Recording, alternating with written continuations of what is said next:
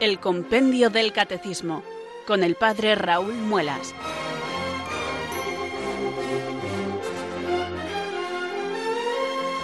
Muy buenas tardes, queridos oyentes de Radio María. Son las 4 o las 3 en Canarias. Aquí comienza una nueva edición del programa El Compendio del Catecismo de la Iglesia Católica. Reciban desde Talavera de la Reina un saludo muy cordial del Padre Raúl Muelas, un día más les habla desde estos micrófonos de Radio María, la radio de la Virgen, la fuerza de la esperanza. Sed todos bienvenidos.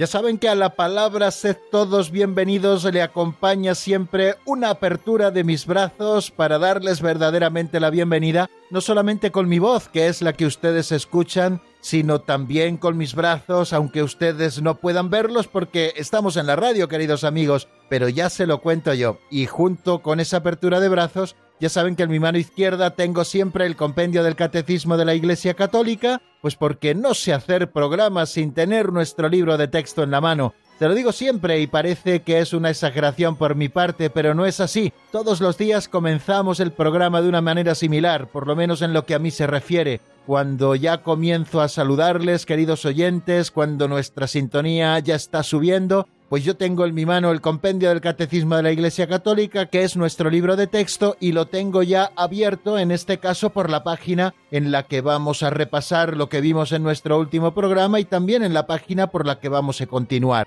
Yo les invito a que si ustedes tienen también su libro de texto en las manos o lo tienen cerquita, lo abran por la página 191. Allí nos encontramos ese epígrafe sobre la oración en la cual se nos dice que la oración es plenamente revelada y realizada en Jesús. Aquí es donde vamos a continuar. El pasado viernes, que fue nuestro último día de programa, estuvimos asomándonos a varios temas en el avance de doctrina. ¿Cuándo oraba Jesús? ¿Cómo oró Jesús en su pasión? ¿Y cómo nos enseña Jesús a orar? Y hoy vamos a continuar también en el avance de doctrina con este tema de la oración plenamente revelada y realizada en Jesús nos vamos a asomar a los siguientes números. ¿Por qué es eficaz nuestra oración? 545. ¿Cómo oraba la Virgen María? 546 y el 547. Si existe en el Evangelio una oración de María. Bueno, pues esos son los temas que en principio, queridos amigos, tenemos para estudiar hoy. Eso será lo que repasemos y eso será también lo que avancemos. Son los dos platos fuertes de este gran banquete catequético que Radio María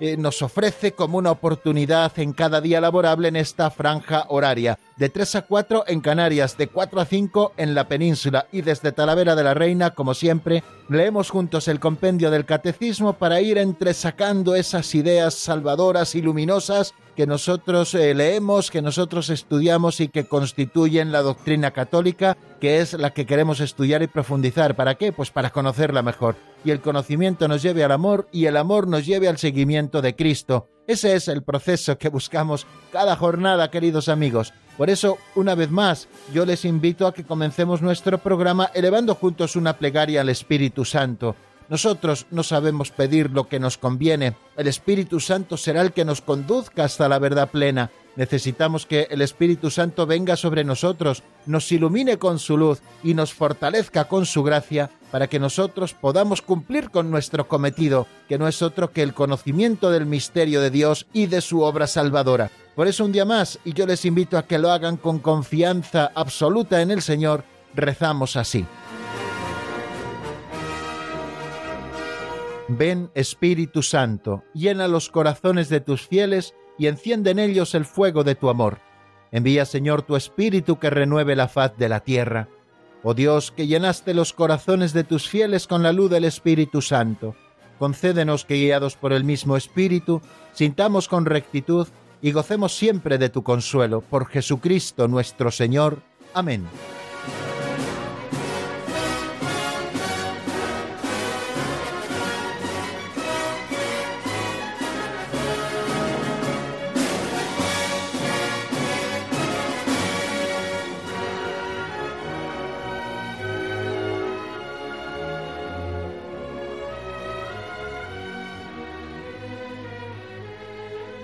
Continuamos, queridos oyentes, con este segundo momento de nuestro programa titulado Pinceladas de Sabiduría. Utilizamos para este momento un libro auxiliar así titulado Pinceladas de Sabiduría, obra de don Justo López Melús, que contiene pequeños capitulillos de apenas un minuto, estos capitulillos a los que el autor llama pinceladas, que nos ofrecen una historieta, un cuentecillo, una narración, incluso una fábula, que luego dan pie a que podamos reflexionar sobre ella y que podamos aterrizar los principios de la doctrina cristiana en nuestra vida concreta, es decir, que eso que sabemos a nivel de principios vaya bajando a todos los poros de nuestra existencia. Lo hacemos de una manera muy sencilla y como una contribución humildísima a eso que tenemos que hacer cada día, aplicar lo que el Señor quiere a nuestras situaciones concretas. Y nos dan pie estas pinceladas de sabiduría a poder hacerlo de una manera sosegada y también simpática, porque sugerentes son siempre las historias que nos encontramos en ellas. Les ofrezco, queridos amigos, la pincelada de hoy que se titula El trabajo y el amor.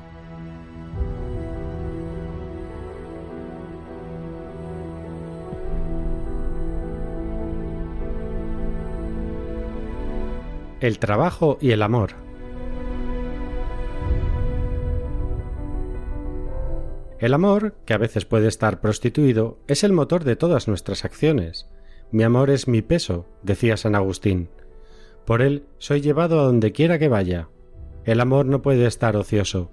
Enséñenme un amor ocioso. No podrán. No se rehúsa el trabajo cuando hay amor. Quien ama no trabaja, es decir, no siente el peso del trabajo. Y todo trabajo, para quien no ama, es carga pesada. Un niño de ocho años traía sobre sus hombros a otro más pequeño que tendría tres o cuatro. Se le veía cansado, pero gozoso con su carga. Le pregunté ¿Qué, amigo? ¿Pesa mucho? Y él me contestó con inefable expresión, con fuerza y con decisión No pesa, es mi hermano. Y sonriendo y saludando se marchó feliz, con una carga que le daba alas.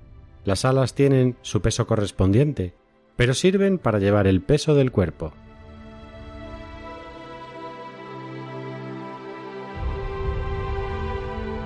Ayer domingo, queridos oyentes, utilizaba yo esta pincelada, el trabajo y el amor, en la predicación del rezo comunitario de laudes en mi parroquia, y lo aplicaba a una cosa concreta que es a la vivencia del domingo. ¿Cuántas veces nos encontramos, queridos amigos cristianos, a los que les cuesta lo que tenemos que hacer el domingo? Que no solo es ir a misa el domingo, sino santificarlo con toda la amplitud que esta expresión tiene y que ya hemos explicado aquí en el compendio del Catecismo cuando nos asumábamos al tercer mandamiento de la ley de Dios, santificarás las fiestas. Hay muchos cristianos a los que les cuesta incluso el hecho de ir a misa a su propia parroquia o a otro lugar en el horario que les resulte más cómodo. Les cuesta mucho, les resulta una carga pesada. Recuerdo que un día estaba yo celebrando un bautizo, era sábado por la tarde y era un bautizo evidentemente sin misa, solamente el rito del bautismo en el bautisterio. Y una de las personas asistentes al final de la celebración me dijo, esto ya nos sirve como la misa de mañana. Y le dije, no, evidentemente no, esto es un bautizo, a misa tienen que ir o bien esta tarde o bien en el día de mañana para cumplir el precepto dominical. Recuerdo la cara que me puso aquella persona como diciendo, Buah, vaya rollo, ahora otro peso más. Encima que venimos a una celebración hay que buscar otra si queremos cumplir con el precepto dominical. Yo comprendí, queridos amigos, que una persona que es capaz de reaccionar así es que ama poco. Si el domingo te representa un peso, si la asistencia a la Santa Misa Dominical es una carga pesada con la que no puedes o que tratas de escaquearte siempre que llega el momento. Recuerdo, y así también se lo digo a modo de anécdota, siempre que celebramos alguna solemnidad en sábado, de esas que son también fiestas de precepto, como ha ocurrido este año, por ejemplo, con la fiesta de la Asunción de Nuestra Señora, que es día de precepto, bueno, pues esta fiesta fue el sábado y luego estaba el domingo, de manera que hay que ir los dos días a misa para guardar el precepto dominical. Bueno, pues siempre que ocurren estas cosas o se da esta coyuntura, recibo en mi móvil dos o tres mensajes de personas que me preguntan si basta con ir el sábado por la tarde y se cumple con una sola asistencia los dos preceptos. Y es que para estas personas, queridos amigos, en la mayoría de los casos la misa es una carga pesadísima. ¿Y esto por qué es? Pues aquí en la pincelada de hoy podemos encontrar una de las razones, porque quizá están amando poco. Cuando uno ama verdaderamente, este amor no escatima en esfuerzos. ¿Por qué? Pues porque es lo que sale del corazón. Enséñame un amor ocioso, se preguntaba don Justo en la pincelada, y contestaba él mismo a continuación, no podrán. No podrán porque el amor nunca sabe estar ocioso. El amor siempre está trabajando por el amado, pero no siente el trabajo ni su peso. Todo lo hace para quien ama y entonces no es una carga pesada. Es lo que ocurre, queridos amigos, con eso que nos contaba la pincelada, con la historia de ese niño de ocho años que traía sobre sus hombros a otro niño unos tres o cuatro años más pequeño que él. Se le veía cansado porque lo traía desde lejos, pero venía gozoso con la carga. El interlocutor le preguntó ¿Qué amigo pesa mucho la carga que llevas? Y él le contestó con inefable expresión y además también con fuerza y con decisión Pero ¿cómo va a pesar? No pesa, es mi hermano. Claro, es su hermano, le amaba. ¿Cómo va a pesar su hermano? Y sonriendo y saludando se marchó feliz con esa carga que efectivamente estaba sobre sus hombros, pero que lejos de aplastarle le daba alas, le daba alas. Eso es lo que pasa cuando amamos. Si nosotros amamos a Dios, queridos oyentes, si nosotros ponemos a Jesucristo como el centro de nuestra vida, si nuestro peso es Jesús, pero no me refiero al peso cargante, sino a eso que decía San Agustín, amor meus pondus meum, es decir, mi amor es mi peso y allá es donde te lleva. O sea, cuando tú te dejas llevar por el amor, el amor es como un peso que te lleva y te trae fácilmente. Bueno, pues si nosotros tenemos como amor de nuestra vida a Jesucristo, si Dios es el que marca nuestros senderos y lo hace por amor, nosotros recorreremos todas las dificultades que puedan venirnos por el Evangelio con gozo.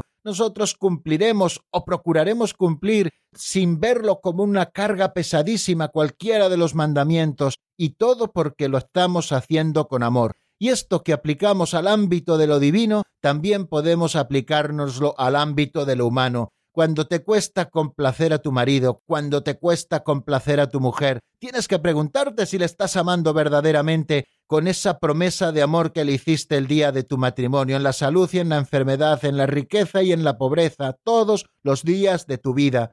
Si te cuesta amar a tus padres, queridos amigos, o padres, si os cuesta amar a vuestros hijos, si os resulta ya todo pesadísimo, a lo mejor es que estamos flaqueando en el amor. Por eso, ¿qué os parece, queridos amigos, si hoy pedimos como un don especial para todos que el Señor llene nuestro corazón de amor para que las cargas de la vida, esas que tenemos que llevar, no sean un peso, sino unas alas que nos permitan levantar la altura.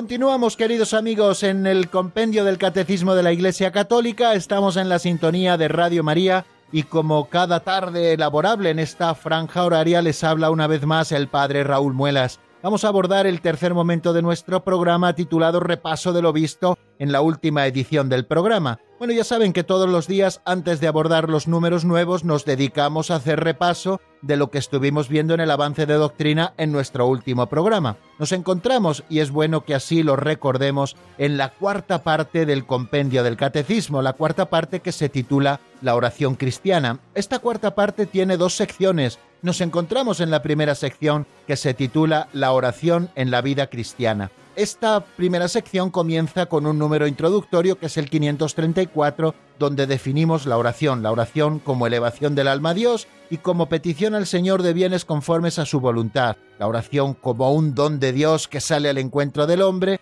y la oración cristiana que en realidad es relación personal y viva de los hijos de Dios con su Padre infinitamente bueno, con Jesucristo su Hijo y con el Espíritu Santo que habita en nuestros corazones. Y luego empezábamos el capítulo primero, ¿por qué existe una vocación universal a la oración? Y comenzábamos diversos artículos dentro de ese capítulo primero y ya hemos estudiado un par de ellos. El primero era la revelación de la oración en el Antiguo Testamento, la oración de Abraham, la oración de Moisés, las relaciones que tiene el Antiguo Testamento el templo y el rey con la oración, también el papel que desempeña la oración en la misión de los profetas y cuál es la importancia de los salmos en la oración. Y después comenzábamos otro artículo o otro epígrafe titulado La oración es plenamente revelada y realizada en Jesús. Precisamente en este artículo es donde nos encontramos. Ya estuvimos estudiando y repasando el primero de los números, que es el 541, que se pregunta de quién aprendió Jesús a orar y decíamos que conforme a su corazón de hombre, porque Él es Dios y hombre verdadero, Jesús aprendió a orar de su madre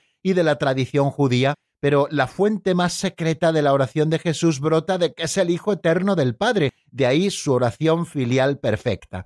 Bueno, y luego continuamos también con otros temas que tienen que ver con la oración de Jesús. Estos son los tres números que estudiamos en nuestro último programa. El 542, que se pregunta cuándo oraba Jesús. Nos dice el compendio que el Evangelio muestra frecuentemente a Jesús en oración. Lo vemos retirarse en soledad con frecuencia durante la noche, ora antes de los momentos decisivos de su misión o de la misión de sus apóstoles. De hecho, toda la vida de Jesús es oración pues está en constante comunión de amor con el Padre. Bueno, estas son las cosas que decíamos el otro día a propósito de cuando oraba Jesús. Muchas veces son las que encontramos a Jesús en el Evangelio elevando su plegaria a Dios nuestro Padre. Pasaba frecuentemente muchos ratos en oración. Lo vemos retirarse, por ejemplo, en la soledad al monte después de multiplicar los panes y los peces y de despedir a la multitud, como nos cuenta el Evangelio, vemos que Jesús se retira en la soledad de la noche al monte y pasa toda la noche en oración, y allá hacia la cuarta vigilia se presenta nuevamente en el lago caminando sobre el agua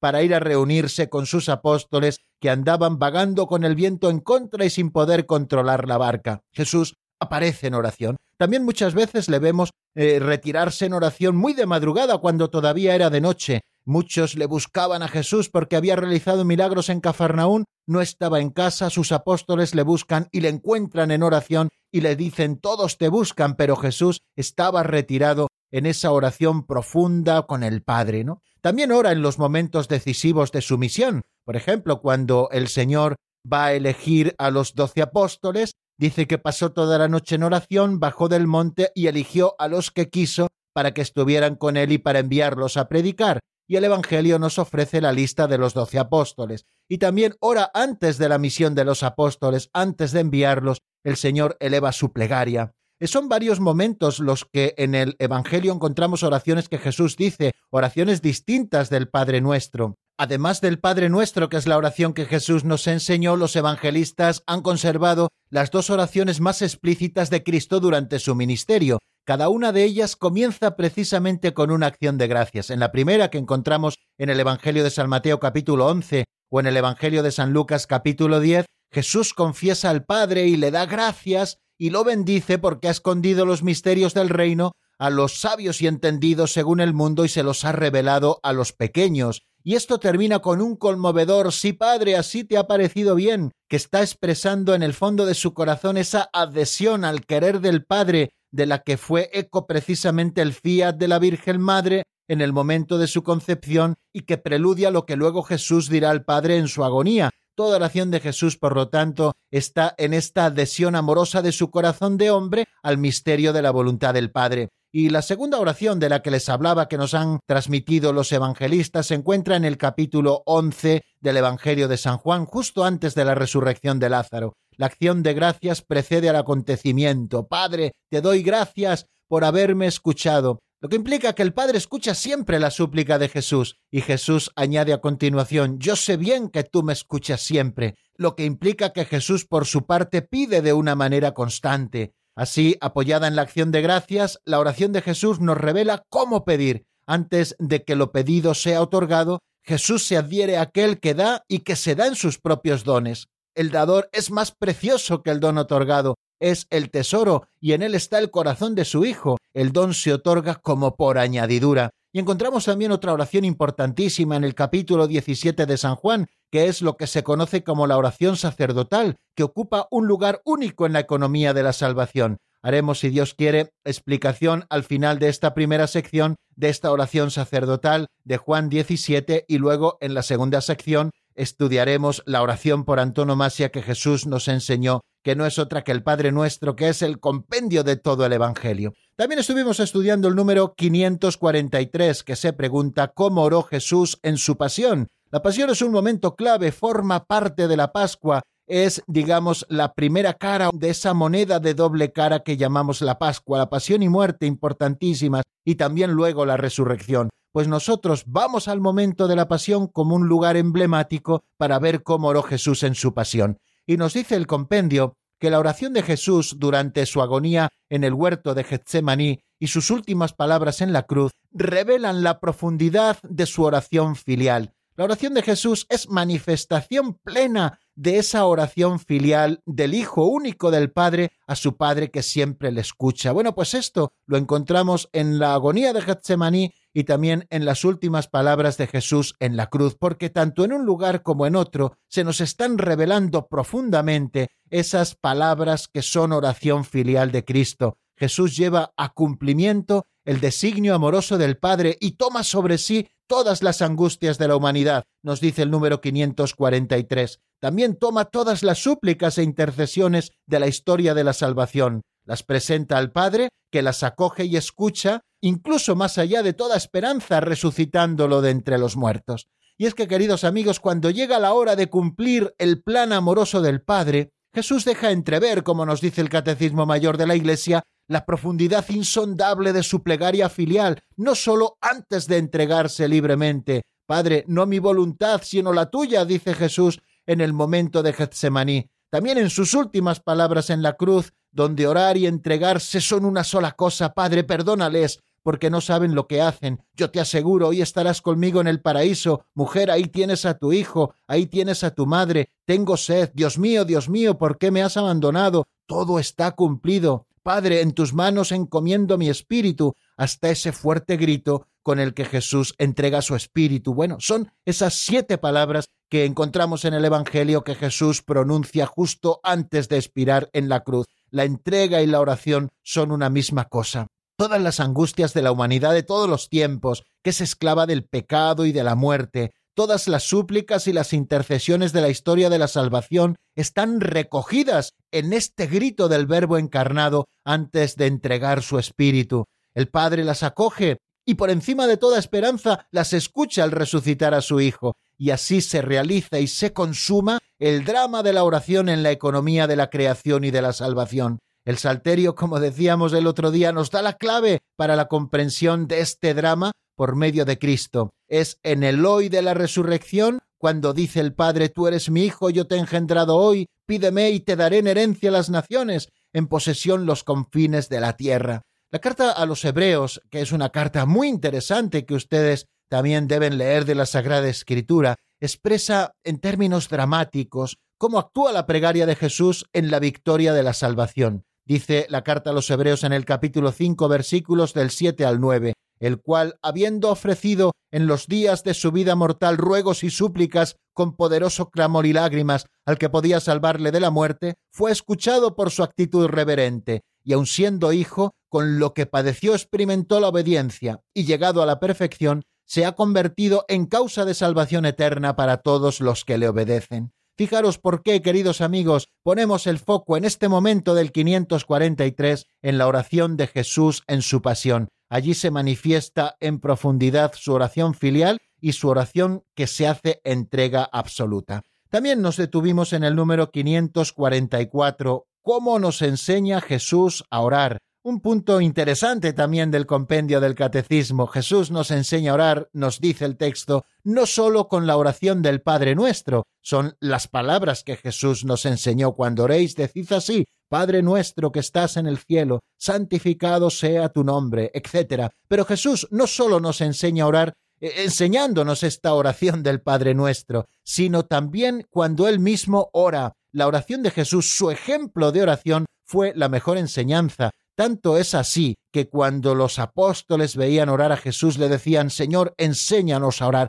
Querían orar como Él. ¿Cómo sería la oración de Jesús? Bueno, pues Jesús nos enseña a hablar con palabras, pero Jesús también nos enseña a orar con los hechos, es decir, con su propia oración. Así, además del contenido, nos dice el número 544, Jesús nos enseña las disposiciones requeridas por una verdadera oración. ¿Cuáles son estas disposiciones? Pues aparecen también en ese número 544, disposiciones que Cristo nos enseña. En primer lugar, la pureza del corazón que busca el reino y perdona a los enemigos. Todo esto lo encontramos, queridos amigos, en el Sermón del Monte, en el capítulo 5 del Evangelio de San Mateo. Otra de las disposiciones requeridas es la confianza audaz y filial, que va más allá de lo que sentimos y comprendemos. Y otra también de las disposiciones de la que nos habla el número 544 es la vigilancia que protege al discípulo de la tentación. Jesús nos habla en primer lugar, por lo tanto, como una disposición para poder orar, o sea, si queréis ser almas orantes, si queréis convertiros, queridos oyentes, en maestros en el arte de la oración,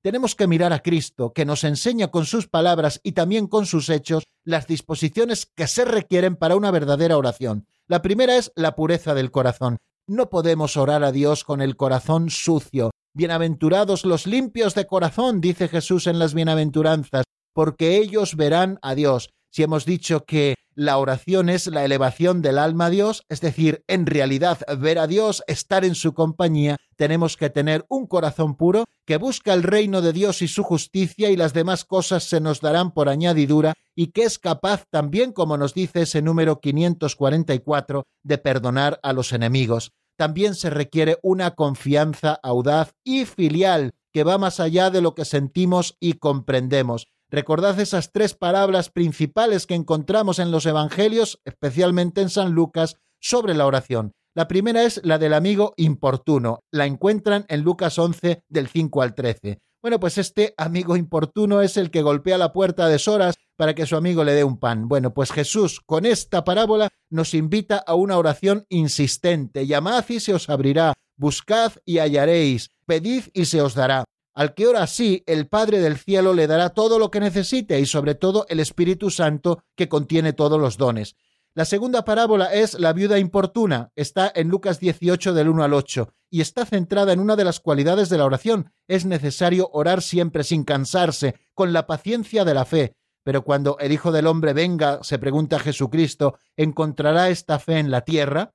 Y la tercera parábola es la del fariseo y la del publicano, que nos hablan de la humildad del corazón que ora. Oh Dios, ten compasión de mí que soy un pecador, decía el publicano allá al fondo del templo, sin atreverse a levantar la mirada. La Iglesia no cesa de hacer suya esta oración cada vez que reza Kyrie eleison, Christe eleison, Kyrie eleison, Señor, ten piedad, Cristo, ten piedad, Señor, ten piedad.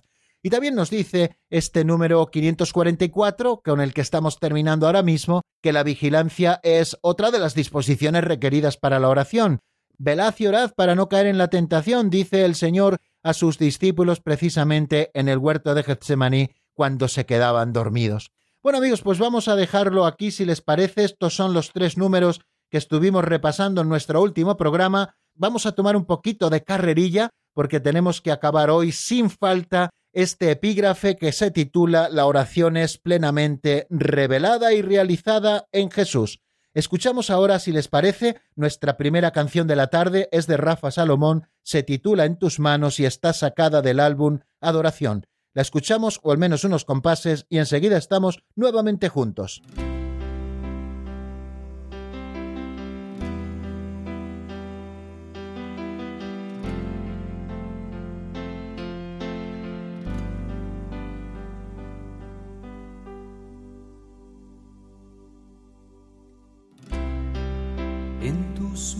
Estoy, en tus manos, Señor,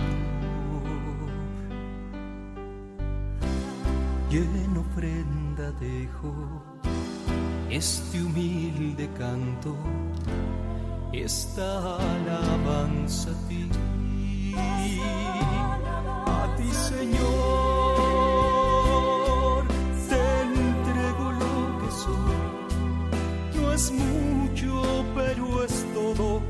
Lo que tengo. Y el silencio de cada oración será, tu poema de amor. Permíteme entrar en tu cielo. Ese es mi mayor anhelo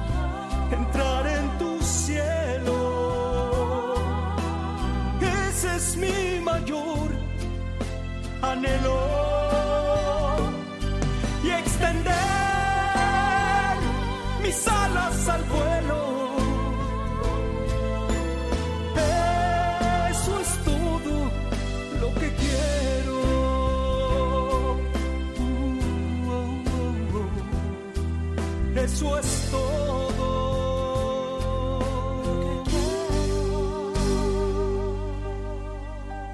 Lo que quiero.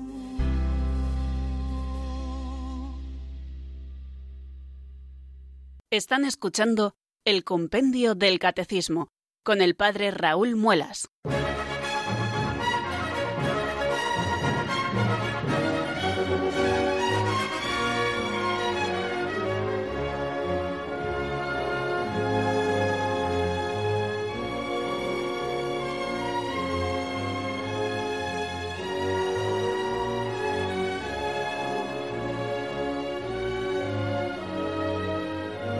Continuamos, queridos amigos, en la sintonía de Radio María. Permítanme que salude nuevamente a los oyentes que se han ido incorporando en estos últimos minutos al programa, una vez que ya ha comenzado. Estamos en el compendio del Catecismo de la Iglesia Católica, como nos decía esa locución, y les habla desde Talavera de la Reina el Padre Raúl Muelas. Afrontamos el cuarto momento de nuestro programa titulado Avance de Doctrina. El número que nos encontramos en primer lugar para avanzar es el 545. ¿Por qué es eficaz nuestra oración? ¿Qué nos dice el compendio? Escuchemos la voz de Marta Jara.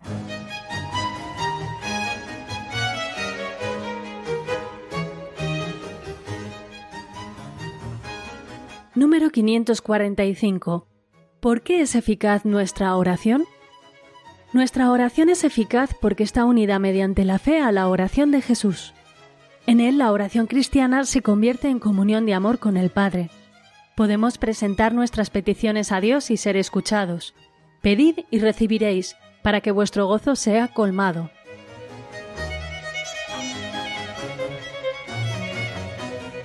Fíjense bien lo que nos dice ese número 545. Nuestra oración es eficaz no porque seamos muy buenos nosotros, o no porque tengamos un puesto bueno en el escalafón de la iglesia, o por no sé qué otras razones. Nuestra oración es escuchada, es decir, es eficaz, así nos lo dice el 545, porque está unida mediante la fe a la oración de Jesús. Por eso es eficaz nuestra oración, no porque la hagamos con mucha devoción, que también hay que hacerla con devoción, por supuesto, claro, pero nuestra oración es eficaz no por lo que nosotros ponemos, sino porque esta oración está unida mediante la fe a la oración de Jesús. Y Jesús nos escucha siempre, así lo vemos en el Evangelio. Y continúa diciéndonos el 545 que en él la oración cristiana, en Jesús, se convierte en comunión de amor con el Padre, y podemos presentar nuestras peticiones a Dios y ser escuchados. Así nos lo dice él en el capítulo 16 de San Juan, en esa oración después de la última cena, pedid y recibiréis para que vuestro gozo sea colmado.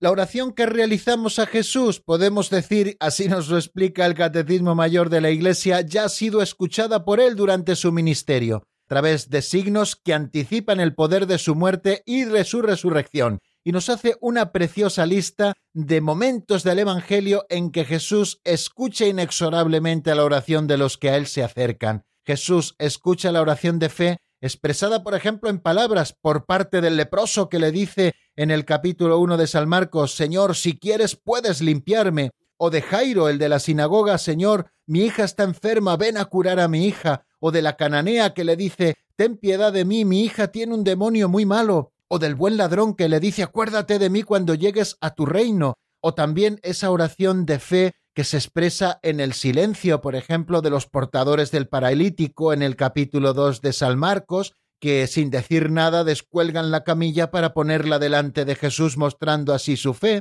o también el silencio de la hemorroísa que pensaba que con solo tocar su manto sanaría, y toca el borde de su manto y queda sanada, o también cómo Jesús escucha las lágrimas y el perfume de la pecadora, o la petición apremiante de aquellos ciegos, ten piedad de nosotros, hijo de David, o el hijo de David, Señor, ten compasión de mí, que escuchamos en el capítulo 10 del Evangelio de San Marcos, ¿no? Bueno, vemos cómo Jesús, sanando enfermedades o perdonando pecados, siempre responde a la plegaria del que le suplica con fe y le dice esas palabras de ven paz, tu fe te ha salvado.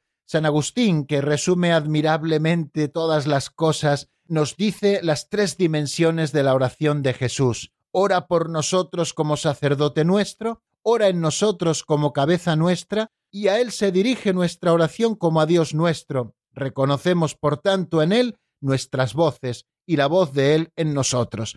Esta frase aparece citada en la institución general de la liturgia de las horas. Bueno, pues tengamos en cuenta eso que nos dice el 545. Nuestra oración es eficaz porque está unida mediante la fe a la oración de Jesús. En él la oración cristiana se convierte en comunión de amor con el Padre. Cuando nosotros oramos, tenemos que unirnos a la oración de Cristo, que es el que ora en nosotros. los miembros del cuerpo se unen a la cabeza que en el Espíritu Santo ora al Padre. Eso es la oración de las horas, queridos amigos, y ese ha de ser el movimiento constante de nuestra plegaria.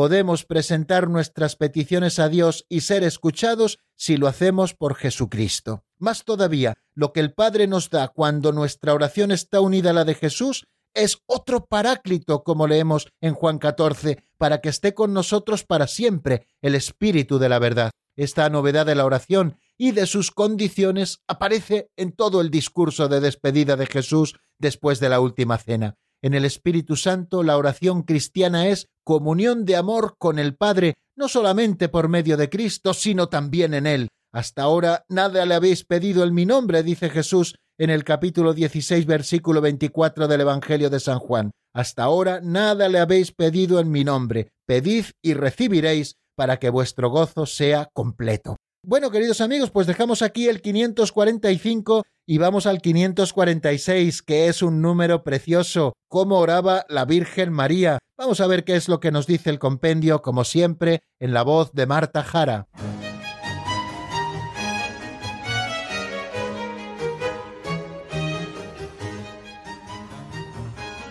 Número 546. ¿Cómo oraba la Virgen María? La oración de María se caracteriza por su fe y por la ofrenda generosa de todo su ser a Dios. La Madre de Jesús es también la nueva Eva, la Madre de los vivientes. Ella ruega a Jesús su Hijo por las necesidades de los hombres.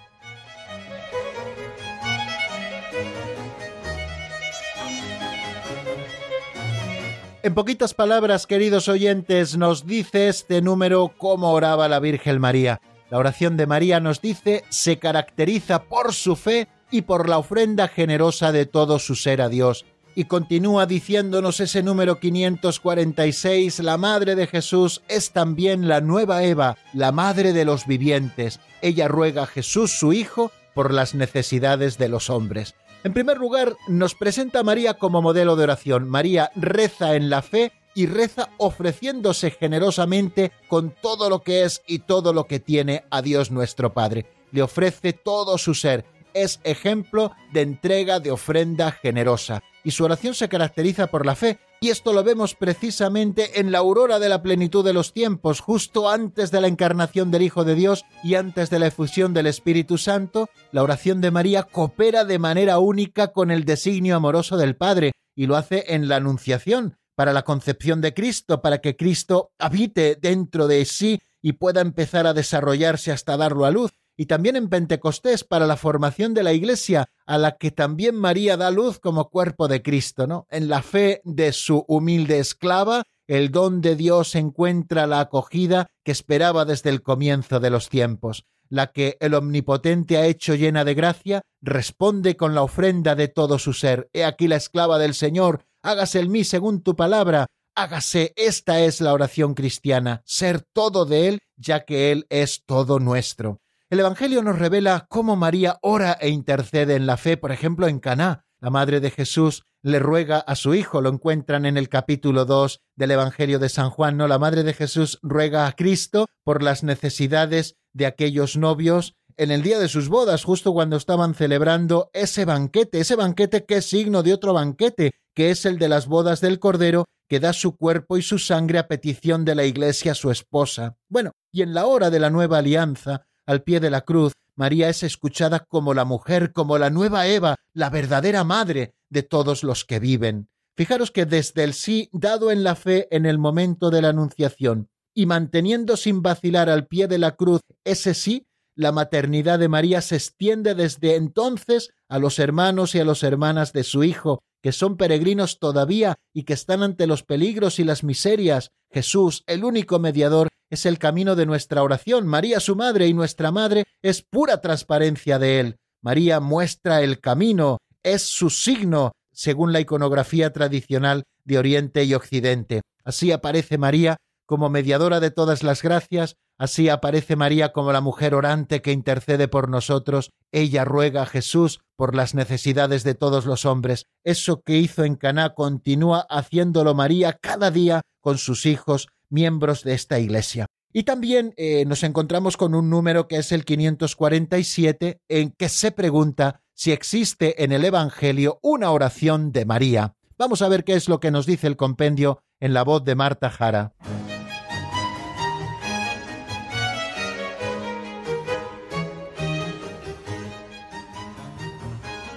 Número 547. ¿Existe en el Evangelio una oración de María? Además de la intercesión de María en Canal de Galilea, el Evangelio nos entrega el Magnificat, que es el cántico de la Madre de Dios y el de la Iglesia, la acción de gracias gozosa que sube desde el corazón de los pobres porque su esperanza se realiza en el cumplimiento de las promesas divinas.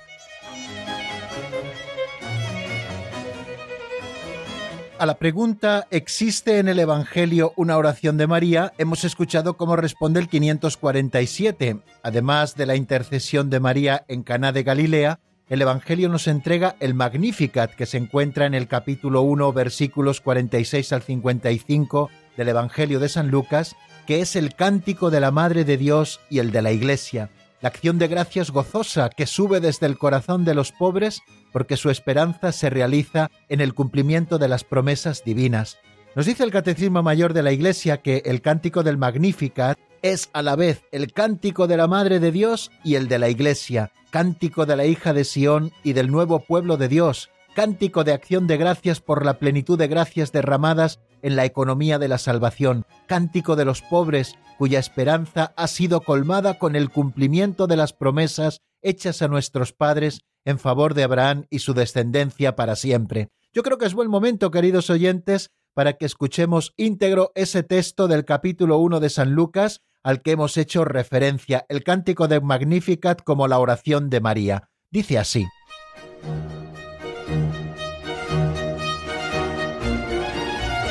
Proclama mi alma la grandeza del Señor.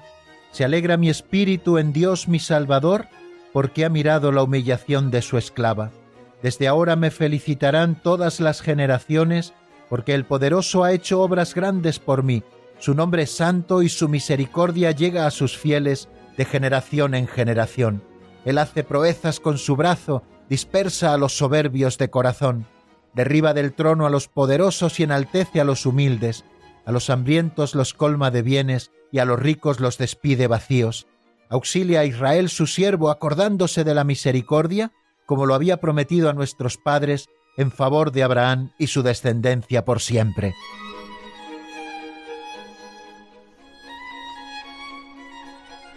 El 6 de noviembre del año 1996, el Papa San Juan Pablo II dedicó una catequesis al Cántico de María, al Magnificat, y en esta catequesis que yo les recomiendo su lectura, pueden encontrarla fácilmente tecleando en la página web del Vaticano, el Papa nos dice las siguientes cosas. Espigo algunas de las ideas que nos ofrece el Santo Padre precisamente en esa catequesis. Nos dice que María, inspirándose en la tradición del Antiguo Testamento, celebra con el cántico del Magnificat las maravillas que Dios realizó en ella. Ese cántico es la respuesta de la Virgen al misterio de la Anunciación.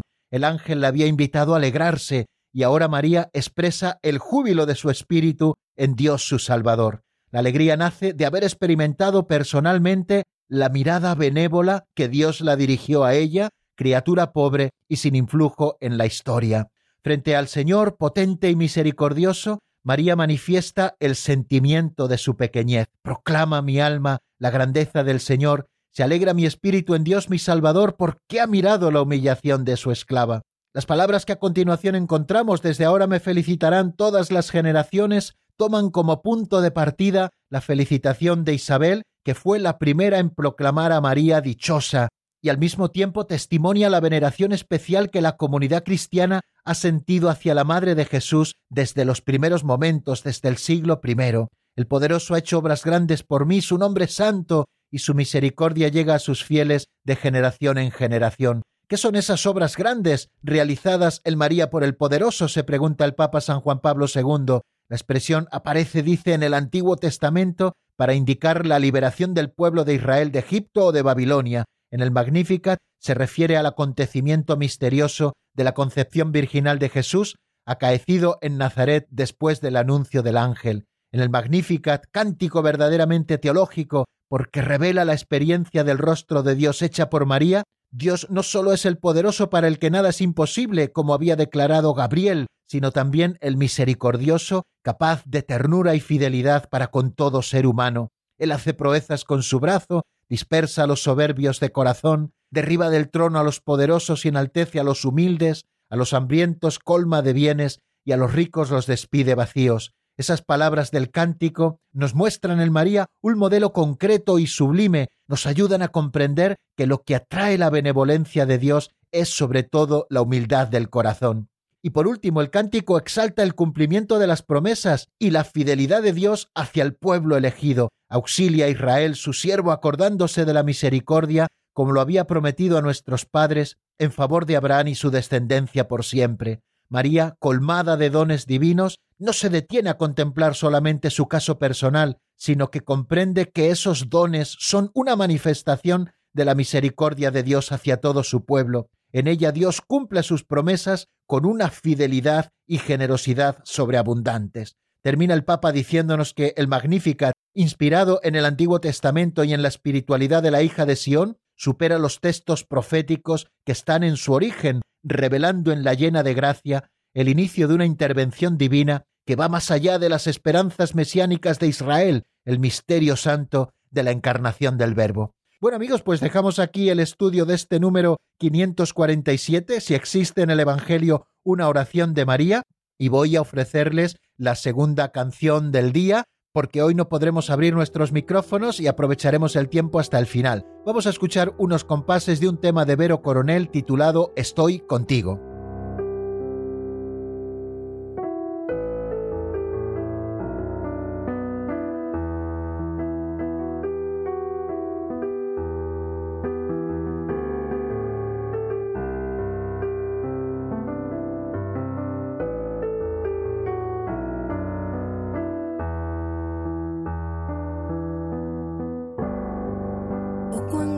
Persiste en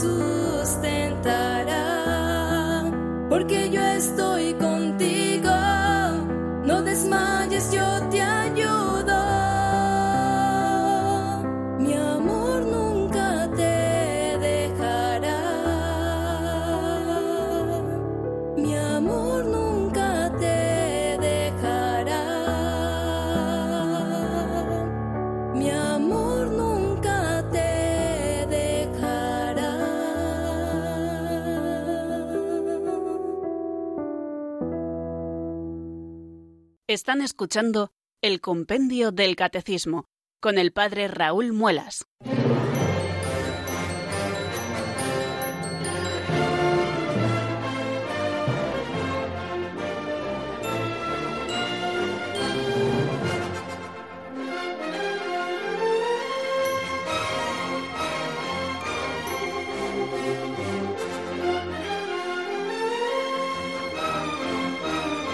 Y después de estudiar el epígrafe La oración es plenamente revelada y realizada en Jesús, damos un salto hacia adelante hacia un nuevo epígrafe que se titula La oración en el tiempo de la Iglesia. El primer número que nos encontramos en ese artículo es cómo oraba la primera comunidad cristiana de Jerusalén. Lo encontramos en el número 548 y esto es lo que nos dice el compendio del Catecismo.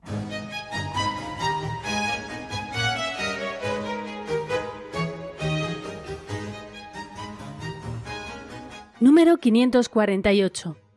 ¿Cómo oraba la primera comunidad cristiana de Jerusalén?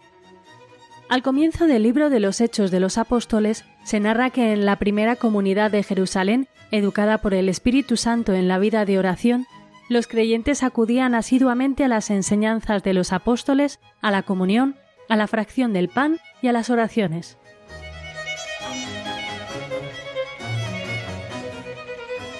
¿Cómo oraba la primera comunidad cristiana de Jerusalén? Pues lo hemos escuchado ahora mismo. Al comienzo del libro de los Hechos de los Apóstoles se narra que en la primera comunidad de Jerusalén, educada por el Espíritu Santo en la vida de oración, los creyentes acudían asiduamente a las enseñanzas de los apóstoles, a la comunión, a la fracción del pan y a las oraciones. Es el libro de los Hechos de los Apóstoles, en el capítulo 2, versículo 42, quien nos lo narra.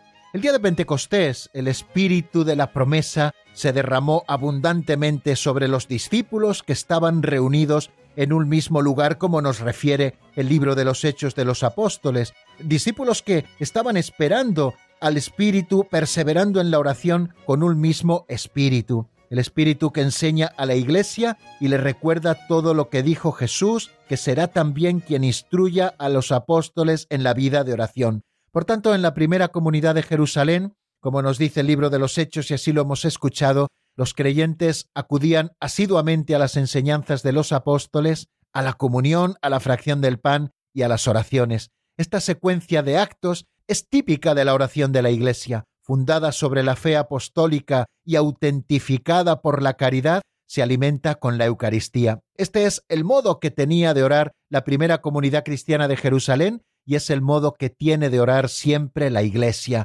Acudimos asiduamente a las enseñanzas de los apóstoles, nos fundamentamos en esta enseñanza apostólica sobre la que está fundada la Iglesia, también a la comunión entre nosotros, porque tenemos que vivir con un solo corazón y una sola alma en Dios y hacia Dios, también en la fracción del pan, que es la fuente y la cumbre de la vida de la Iglesia, y también en las demás oraciones. Bueno amigos, pues vamos a dejar aquí, queridos oyentes, todo lo que hemos estado viendo en este día, cuatro números en los que hemos estado avanzando. Hemos terminado, por tanto, ese epígrafe dedicado a la oración plenamente revelada y realizada en Jesús y acabamos de comenzar la oración en tiempo de la Iglesia. Aquí lo dejamos y si Dios quiere, aquí continuaremos mañana, en el mismo lugar y a la misma hora, a las cuatro de la tarde en punto en la península, a las tres en Canarias y como siempre, en la sintonía de Radio María la bendición de Dios Todopoderoso, Padre, Hijo y Espíritu Santo, descienda sobre vosotros y permanezca para siempre. Amén. Hasta mañana si Dios quiere, amigos.